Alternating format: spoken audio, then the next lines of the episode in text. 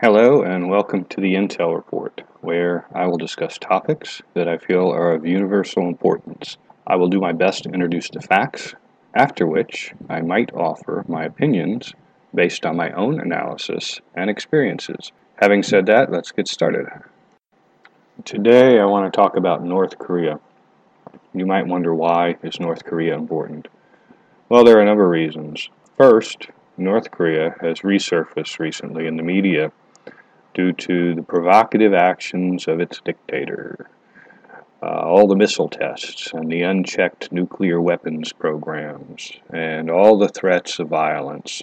All of this comes into play and all of it's very important. But because of the size and location of the country and the lack of real credibility from its government, it's easy to dismiss them as a real threat for some people while others are actually panicked and they're preparing for the worst. There are a lot of misconceptions out there, and there are a lot of unsubstantiated stories floating around. You might have some ideas yourself. Uh, some of the ideas might be influenced by what you see or hear in the media. I want to be clear about a few things. Some of the information offered by the media might have some merit, while a lot of it is just guesswork, and much of it is just not true. Uh, since North Korea is very isolated and since the government dictates its own very specific narrative to the world, it's very difficult to determine what's real and what's either guesswork or just propaganda.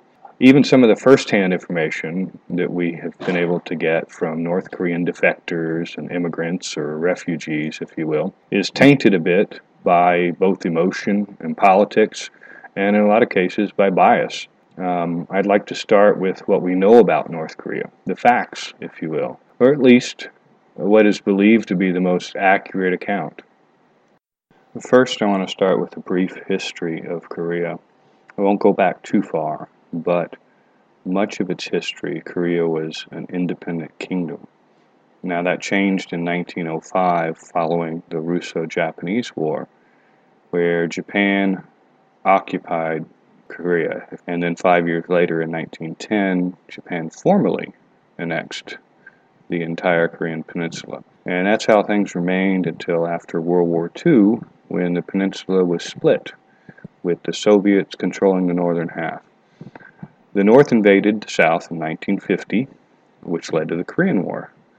Conflict halted in an armistice, and it's been divided into North and South Korea ever since uh, 1953. Now, under the influence of the Soviets, Kim Il sung came to power, and he adopted a policy of self reliance. Now, I'll get into more of the leadership transitions a bit later, but I'll summarize it briefly for now. After Kim Il sung, his son, Kim Jong il, took control around 1994 officially when his father died, and he was followed by his son, Kim Jong un, who remains in power today. Now, some notable times in their history following the Korean War, North Korea experienced serious mismanagement of their resources and their economy. They suffered really bad food shortages, and they were so severe in the 1990s that hundreds of thousands of people starved. 200,000, it's estimated, to almost 500,000 died from starvation and malnutrition during that period. Because of their politics and their policy of self reliance, even with international assistance, most of the population remained impoverished. Today, the situation is not as dire. However, there is still much evidence that the country is plagued by extreme poverty and very similar situation. It's just uh, hidden through the propaganda and the difficulty in getting true information. In addition to the politics of the country, there are several other factors which affect the standard of living, the culture, and their overall relevance, if you will, on the world stage, economically, cultural, and militarily. Now, what other factors could be that big of an influence other than their failed economic and political policies? Well, for starters, let's look at their geography and their climate briefly.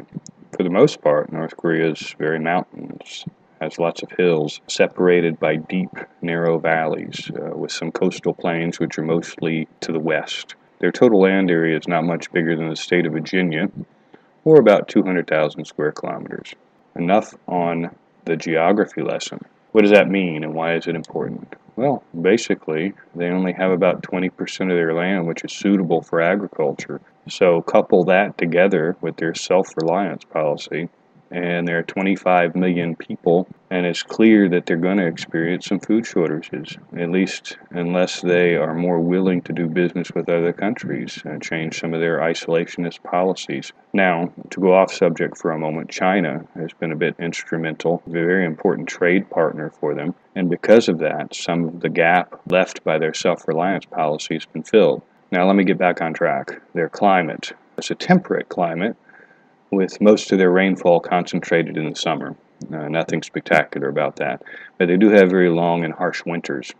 So, again, couple that climate with the isolationist policy, and the results are not that hard to see. Now, before I lose your attention, please bear with me. I'm definitely getting somewhere with all of this. It's just very important to have as much information as you can before you truly understand what you're dealing with and how important it is, or what you're up against, or most importantly, so you can answer the question is North Korea relevant? Now we have some background on the history, geography, and climate. Now let's cover just a little bit of the infrastructure for a moment. First, if you're able to listen to this broadcast, then you're better off than at least 70% of the population in North Korea. To clarify, less than 15% of the rural population has electricity and only about 41% of the urban population has electricity. Even when you consider that most of the people in North Korea live in urban areas, that leaves more than 18 million people without electricity or access to electric power. Additionally, more than 20 million people don't even have cellular service, and 23 million of the 25 million are without telephone service altogether. As far as transportation is concerned, there is only one registered airline, and they only have 17 aircraft. Additionally, there are only about 700 kilometers of paved roads throughout the entire country. I couldn't get exact figures, but with such limited roadways, I can imagine that there are not a lot of personal automobiles. They do have about 7,500 kilometers of rail lines, but the majority of that is used for military purposes and not public transportation. So they're a bit lacking when it comes to basic communications and transportation. They have more than 25 million citizens. Well, that's an important point, which I will reiterate and expound upon a little bit later on. Now let's talk about their military. Military service is an obligation for North Koreans.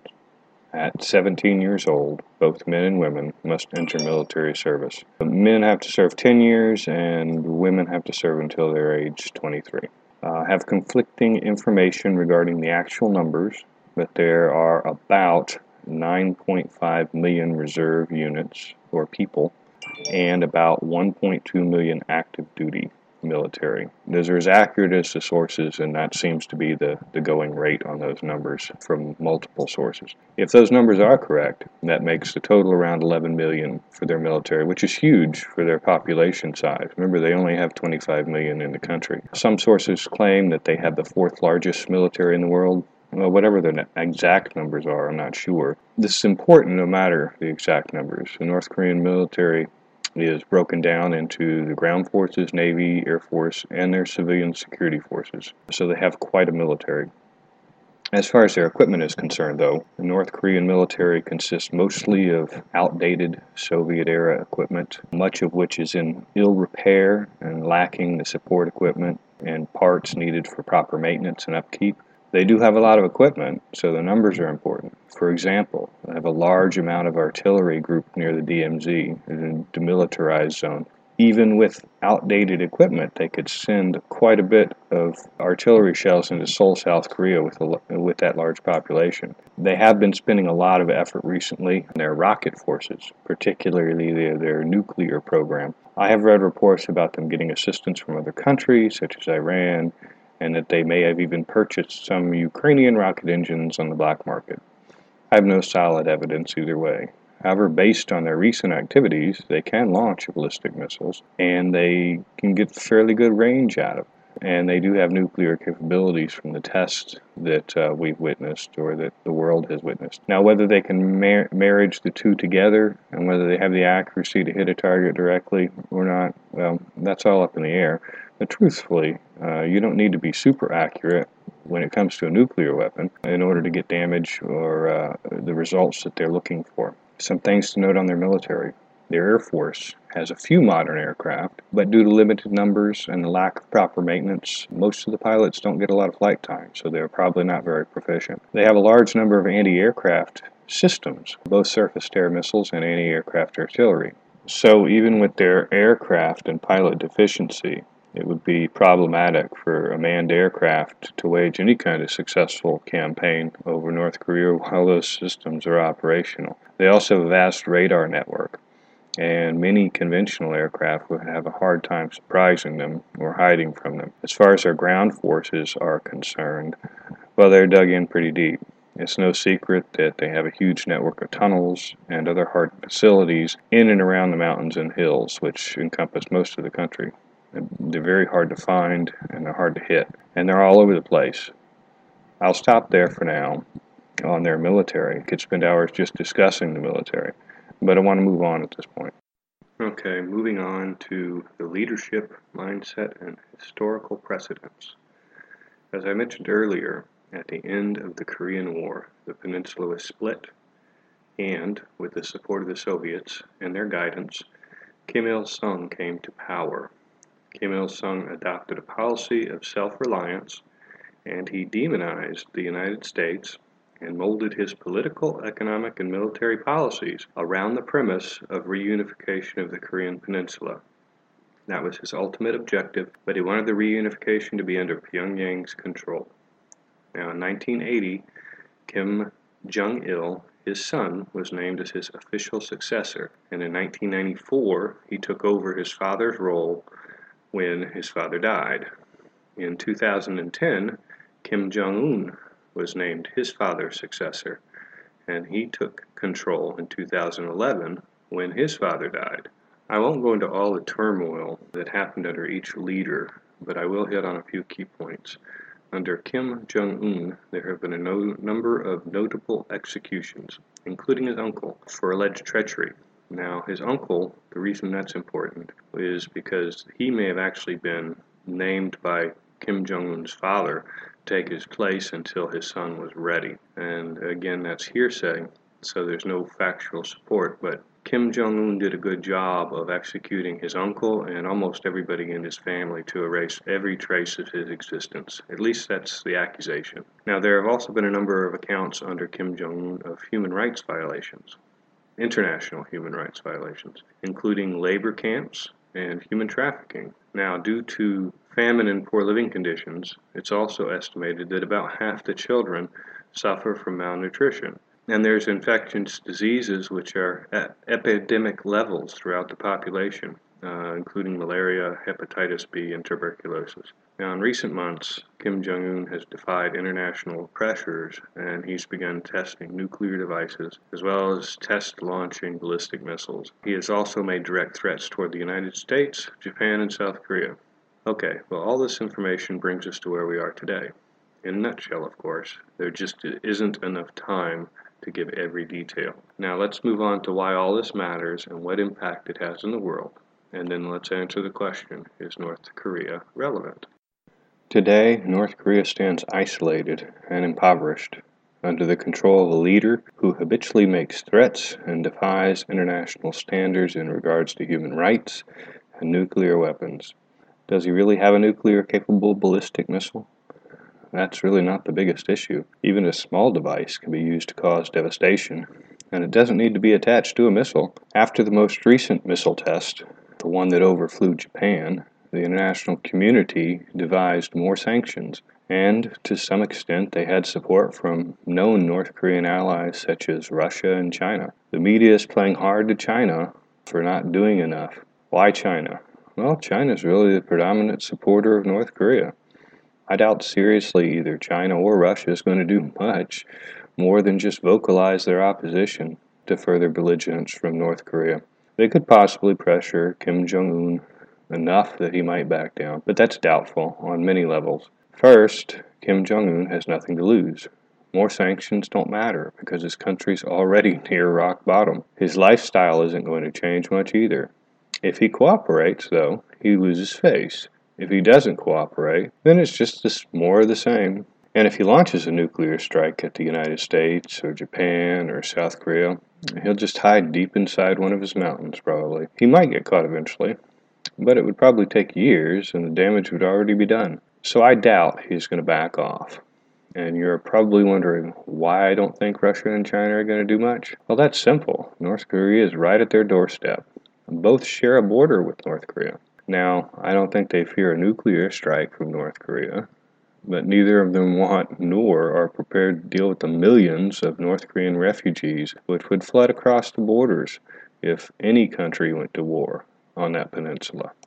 And China likes being isolated too much. They like their isolationist stance and honestly, they have tough enough time keeping North Koreans from crossing at the present. Imagine Russia or China going to war with Canada or Mexico. The United States would have to bear all the troubles associated with millions of refugees flooding across the border, more so than it already does. So China and Russia are probably not going to do much to help North Korea, but they're probably not going to do much to provoke them either. War on the Korean Peninsula, especially a nuclear war, is something neither one of them really want. This is just one problem. A war in North Korea would be a nightmare. Like I mentioned earlier, their troops are really dug in. Complete occupation of the North is probably not possible by any invader. There are too many caves and tunnels. Uh, you also have to consider the civilians in addition to the 11 million military. Most of the civilians are very disconnected from the outside world which means they probably trust only the stories and propaganda that they have access to. They would view probably any invader as someone coming to take what little that they have. So instead of fighting an army of 11 million, it would be more like fighting an army of 25 million. Let me pause for a moment because I have two schools of thought for you to consider. First is what I just described a war that cannot be won and a population of people defending what little they have. Now consider the wretched conditions the North Koreans are living with now all the diseases, the hunger, the labor camps, the torture. I mean, I saw some photos of a North Korean soldier gathering grass so he could have a meal for the day. So, just maybe, there would be mass surrenders if war broke out. I have to believe that some of those North Koreans would see a war as a chance to get away from the cruel regime that they're living under right now. Honestly, I think we'd see a bit of both, though. Some would take the chance to escape the North, while others would fear something worse was coming if they didn't fight. Now, let me take a step to the side here for a minute and talk about how North Korea affects the international community. That's the real issue here. They don't produce anything that can't be produced somewhere else. They don't contribute to humanitarian relief, and they're not leading edge of science or technology. So, why do they matter? North Korea is not the enemy of the international community. The enemy is Kim Jong un. And because he has the power to execute, the power to torture, the power to enslave, and impoverish and demoralize, he also has the power of a large military and potentially weapons of mass destruction. Because he has those powers at his fingertips, North Korea is relevant. Thank you for taking the time to listen in. I hope you learned something if you have something to add, a comment, or any suggestion for this program or something in the future, please let me know. And please check back often, as I will be including more broadcast. Thank you again.